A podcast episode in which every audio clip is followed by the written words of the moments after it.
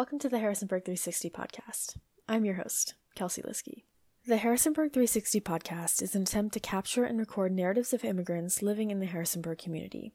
Using past and present voices of Harrisonburg immigrants, students in our JMU English class have collaborated to create a space focused on the importance of listening to each other's voices. Every person deserves a chance to share their story, and we, as a class, are privileged to share these stories with you in hopes of expanding perceptions of what it means to be an immigrant in Harrisonburg.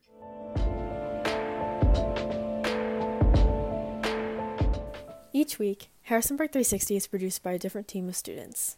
This week's episode, The Huddled Masses, was produced by Carrington Balser, Kelsey Liskey, and Corinne Martin. In this week's episode, we'll be sharing the stories of two refugees, Nasser al Sudan and Zia El Khater.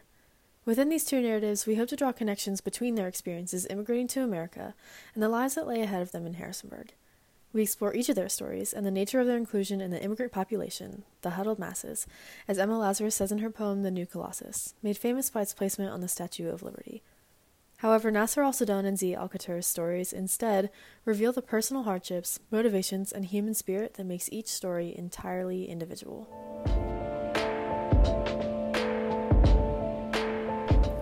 Nasser al Sudan was interviewed by Daniel Brennan in April of 2009 as a part of the Shenandoah Valley Oral History Project, currently located in the James Madison Library's Special Collections. Al Sudan shares his life and experiences as a refugee, starting with his work alongside the United States Army during the war in Iraq. He describes the violence his family faced because of his work as a translator, and after a year and a half, being asked, Do you want to leave? as his country becomes increasingly dangerous. He accepts the chance to come to America and discusses how aid and assistance programs in the United States really function for immigrants and refugees like him. As he becomes more familiar with the Harrisonburg area, Al Sudan sees an abundance of immigrants from Iraq.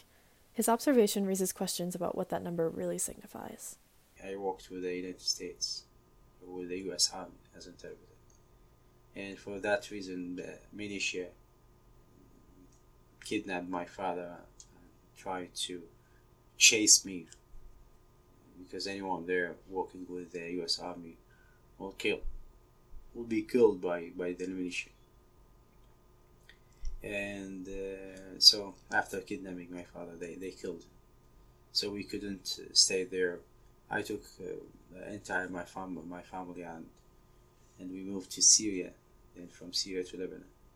They they ask you, you want to go to America? If not, you may stay another two or three years, meaning that you don't have choice. You need to accept to any country because you are illegal in this country that you are in. So you need to leave, to move, to leave. So it, at that day, if if they said to me, Darfur is accepting you, wanted to go, yes, that's something too. I, I will tell them, yes, I, I want to go. Because you are chased by by the police there, although you are a refugee, but chasing you because you are illegal. So imagine that. If, if any of the country that say uh, uh, the United uh, State, uh, United Nation telling you that this country is accepting you, do you accept? Definitely would say yes. And when you hear America, well, this is the, the biggest country in the world and strongest and most uh, richest country. So you definitely you will you will say that I'm a lucky man. In this portion of the interview, Al Sudan distinguishes the concept of choice, or in this case, the lack thereof. As a refugee, he is aware that his position in both Iraq and Syria during the early 2000s erased his ability to choose where he would like to go, though, if possible, the only place he would have wanted to be is in Iraq. The conflict in the Middle East had developed in its entirety, and the efforts to occupy the country left it as a war zone district. At that time, civilians in the area were subject to danger. Soldiers and civilians were indistinguishable. The chance of being killed was high, and there was really no safe place to be within those borders. Al Sudan, as a translator for the United States Army, was in an even greater position, as his occupation made him an accomplice to the enemy forces. The kidnapping and killing of his father after his cooperation with the U.S. military proved this to be true and it's from there that his option to stay in the premises was dissolved and his journey as a refugee began. At this point in the narrative, Al perception of America prior to arriving is also noticeable. He regards it with a degree of honor because of its size and strength, but once he arrives in Harrisonburg, that view is severely altered by the lack of assistance his family received, and he continues with a harsher opinion of what aid programs provided and in what ways his own morality for helping people shaped his experience. Because when you help person or anybody, uh, you expect that you will get, uh, he will help you in advance, uh, in in return. Okay, that's something normal that I helped you this time, you will help me next time.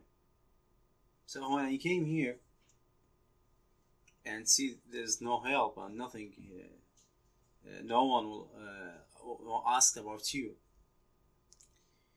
Well, I said that well, I, I lost my father because of my working with the U.S. Army. I didn't care because my work was like to help people, to translate, to see people the needs.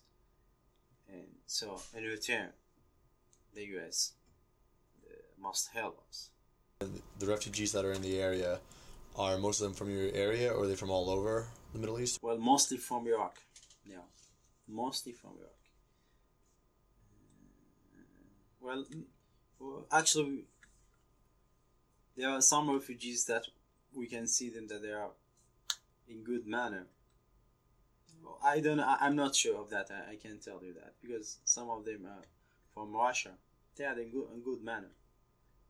Why? Why especially us? Why only people from coming from Iraq suffering, whereas others?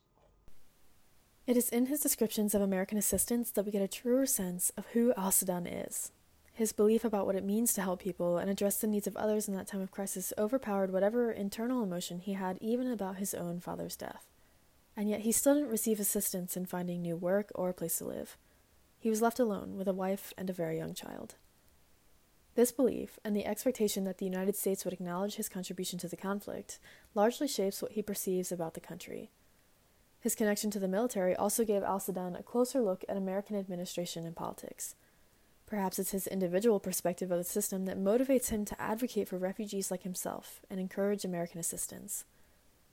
As someone who provided help without receiving any in return, he's able to see the faults in the American system and acknowledges the ways that America could do better for those who follow him. Once established in the Harrisonburg community and in the immigrant population as a whole, Nasser al Sudan raises an interesting question about the number of refugees from Iraq in Harrisonburg. Why were there so many? What brought such a large amount to the Shenandoah area? Why do they suffer more once arriving? Though tensions in the Middle East had been on the rise for quite some time, the war in Iraq officially began in 2003 when President George W. Bush, despite the United States lacking a well formulated strategy for occupying the country, began an operation designed to invade and disarm what was known as the Iraqi Weapons of Mass Destruction, or WMD, and to end the rule of Saddam Hussein, the revolutionary leader of the Social Party in Iraq. The violence between armies and militias was known for being particularly gruesome, but what is more noticeable was the danger for civilians in the area. Citizens and soldiers were indistinguishable. United States combatants fired at anyone that hadn't evacuated the war zone and bombed large cities. The Iraqi soldiers killed anyone that cooperated with the American forces and led a reign of terror for the duration of their rule. The majority of government or public institutions were squandered, and the severe loss of any developed infrastructure left the citizens with little to nothing. As the conflict accumulated, around 4 million Iraqi citizens were displaced.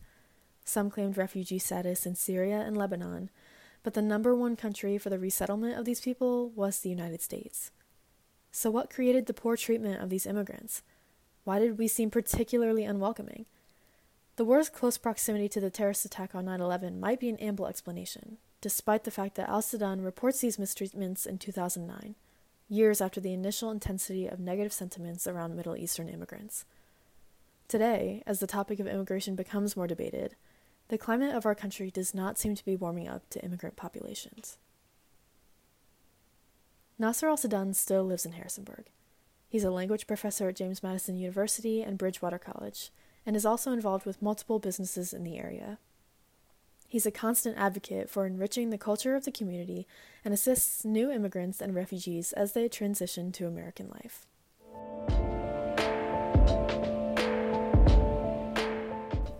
In Al Sadan's interview and the historical facts of the war, we see reflections of the story of Z Al Qatar. Like Al Sadan, Z, who is from Iraq, fled to Syria after experiencing an act of violence herself, and nine years later came to the United States with her two sons. There are obvious similarities in the experiences of our two subjects today, but as we saw in an interview with her this March, her open minded perspective and passion for storytelling makes her story unparalleled among millions of immigrants.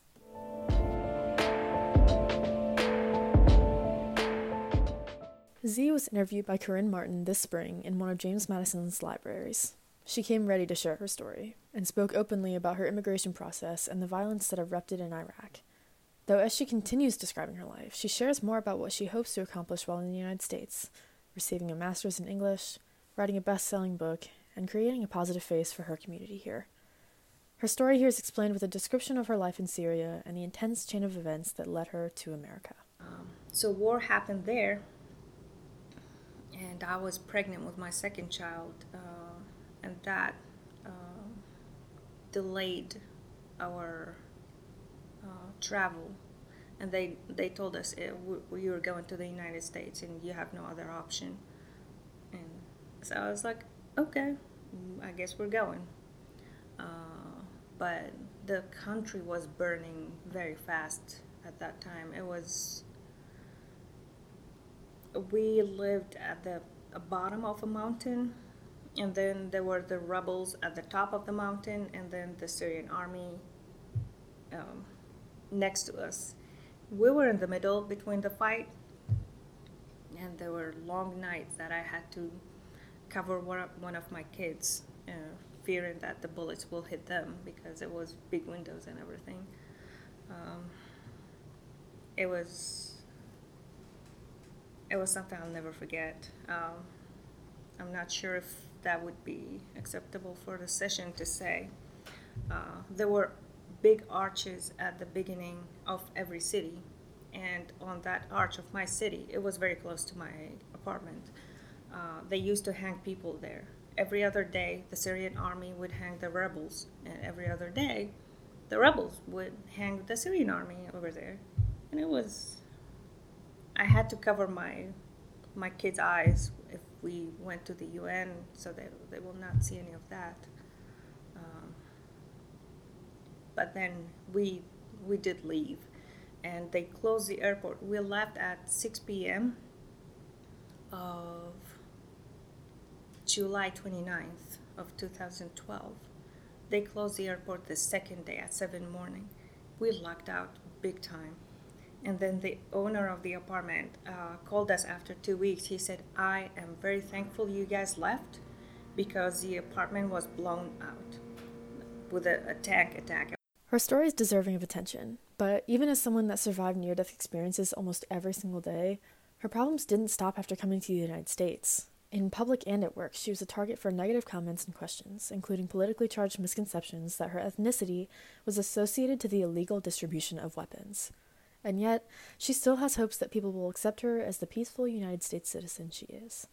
Harrisonburg, I felt they were very welcoming, and the other half, they were just go home. And, or, uh, I'm not kidding, one of them was asking me about all kinds of weapons. I was like, dude, I don't know what you're talking about. Do you see me like a weapon person, or do I sell weapons? I've been harassed a couple times for that. Um, I mean, I'm only two shades of white, but um, I really hope that people don't see me as a threat because I really mean peace and mean well for everyone. Like Nasser Al Sadan, Z experienced both the mistreatment because of where she's from and the neglect to provide any assistance at all. In her eyes, the ability to speak English upon arriving to America was enough for people to look the other way, leaving her mostly on her own to forge through endless documents and policies that apply to United States immigration, taxes, and insurance programs. Because of this, she has an underwhelming sense of connection and community in Harrisonburg, and often misses her own culture and the sense of safety and solidarity that is associated with it. Not as an organization, no, because they saw that I speak English and they said, "Oh, you don't need anything. That's it. You you're on your own." Which I know the English the language, but I don't know the culture. That is big difference. Um, I, I feel that they should be more aware of that. Um, I had no idea how to do my taxes. I had no idea how to apply for health insurance or car insurance or how to buy anything here other than grocery. but um, I had uh, I had some good friends who helped me through. They got my back, and I'm very thankful for that. Other than that, I I'm on my own. I miss a lot of my own culture. It's um, it's very close. Um, you feel that. How do I say it? If you're my sister or one of my relatives, I have to make sure that you're okay, even if I have to beat you up. It's kind of that thing, that mentality. I have to make sure that you're good and I'm good. Um, here, it's not much. I've seen parents that they have not seen their kids for years, and that kills me. I really hope that I don't end up like that with my kids because they're the only ones I have here, and all my family's um, overseas. Um, I like how someone may be facing a funeral or uh, something bad or some or even a wedding. Um, I like the community; they just chip in and they help each other with that. I like that. I like it so much. It happens so quickly here. I'm very surprised. Um, I'm very proud of that. I like it. Um, I don't know. I wish I wish there would be a face for my culture here, a, a positive presence to show people that not all different people from here are a threat. That is all I wish for, but we'll see. By bringing attention to the lack of resources that would make American life easier, Z and Al Sudan both supplement a worthy argument against the stereotype that immigrants and refugees don't do enough and are inherently less likely to succeed in our country. It's easily imaginable that if the immigration system were to be more attentive to those who came into the country, rather than leaving them to face those obstacles on their own, they would find the support they've lacked in their new lives in America. Immigrants and refugees have found their own routes to success despite these obstacles, but there is no doubt that it would be valuable to give them the help they need in order to make that transition smoother. These narratives are in and of themselves advocates for immigration reform. In order to see the kinds of successes we ask for from immigrants, we have to adjust the system to provide them with the resources, opportunities, and knowledge they need to do so. Z has the intense escape story, countless interactions of harassment in the Harrisonburg community, and the experience of being on her own for quite some time. And despite all of these things, she has a particularly positive attitude that radiates in her ambitions, the goals she has for the future, and the advice she gives to others. When asked what she hoped others would take away from hearing her story, she responded with exceptional points that are applicable and relevant to all. Don't ever be too proud to ask for help. Um, don't step on your pain as if it's nothing. We'll learn from pain. We'll learn from our needs. It's without the, without them, we wouldn't be eh, doing a lot of inventions and everything. Um, I would really hope people would let go of the stereotype things like if you're in my religion, you're the same, you're a good person. No. People are good and evil everywhere, every religion, every culture. I've seen it. I cannot emphasize harder on it. Um, it doesn't matter what people think. You do what makes you happy. That's what I wish people would focus on. Um, as long as you're not causing any pain or harm to anyone or yourself, be at peace. That is, if people would embrace that, trust me, there wouldn't be any war or any fight. Um, I wish people will not embrace politics as if they embrace their family or anything. Believe me, politics will not. I mean, if you look at politicians, they don't even know your name, they don't know anything about you. Why do you think they would care about what you would need or what you wouldn't need? They're, that, if you just realize that, it is not a good reason for you to fight others or I've seen on Facebook and I've seen in families, they just break apart because of, of political issues. I was like, does that really matter? Is a very silly reason that people will focus on. I hate politics. if if you didn't notice that, uh, they they they just ruin lives. You do what you think right, and that is all. Don't let that be your label. You don't ha- you don't need a label. You are a human. That is it. That's all I want to say. Z currently lives in the Shenandoah area with her two sons. She hopes to return to school to study English and, most importantly, to have her writing published and enjoyed by all. She also hopes that one day she might return to Iraq to see the family members that still reside in that area. Both Nasser and Z experience a shared history as citizens experiencing violence in Iraq and Syria, and eventually again as refugees in the United States. Their shared history could easily label them as merely part of the huddled masses, as refugees. However, their stories reveal just how complex and different they actually are. Al Sudan has a rare perspective that developed through his translating for the United States and the emphasis that he places on helping others. Z has an exceptional stance on what she wants to see in the world and how she wants the world to view people like her. There are refugees from all over the world, from all walks of life, and the fact that two refugee stories, sharing so many similarities, are still so different, is a testament to the fact that each refugee and each immigrant has their own story to share. The huddled masses are composed of individuals and individual stories, each of their own value. To identify them all together is to risk dehumanizing these people and their stories. Each refugee, no matter how similar the origin, has faced different struggles to overcome, endured their own losses, and found the unique thing that motivates them forward. Their stories are just as complex as every other person, if not more. That's why it's necessary that we hear their voices, and we see them beyond being part of a larger statistic. We're then able to recognize the stark humanity found in these stories, free from any label beyond being simply human.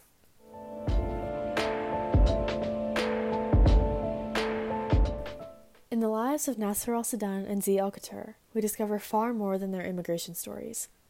When we identify refugees as only one large group, limiting them to a single narrative, we lose the pure value of someone's humanity and the contribution that makes within a life story. Beyond their experiences as refugees, these people are humans with stories that impact communities all over the world. When we meet the faces among the huddled masses, we welcome them and accept them not as immigrants or refugees, but as themselves, simply and powerfully human. Thank you for joining us today on Harrisonburg 360. We're grateful to our sponsor, Dr. Fagan, those from JMU Libraries, Nasser Al Sudan, and our interviewee, Z El Qatar, for helping make this episode possible. Our host today was Kelsey Liskey. Our interview with Z El Qatar was conducted by Corinne Martin. Research and content producers were Kelsey Liskey, Carrington Balser, and Corinne Martin, and audio producers were Carrington Balser and Corinne Martin. Join us next time on Harrisonburg 360. Harrisonburg 360. Real people, real stories one community.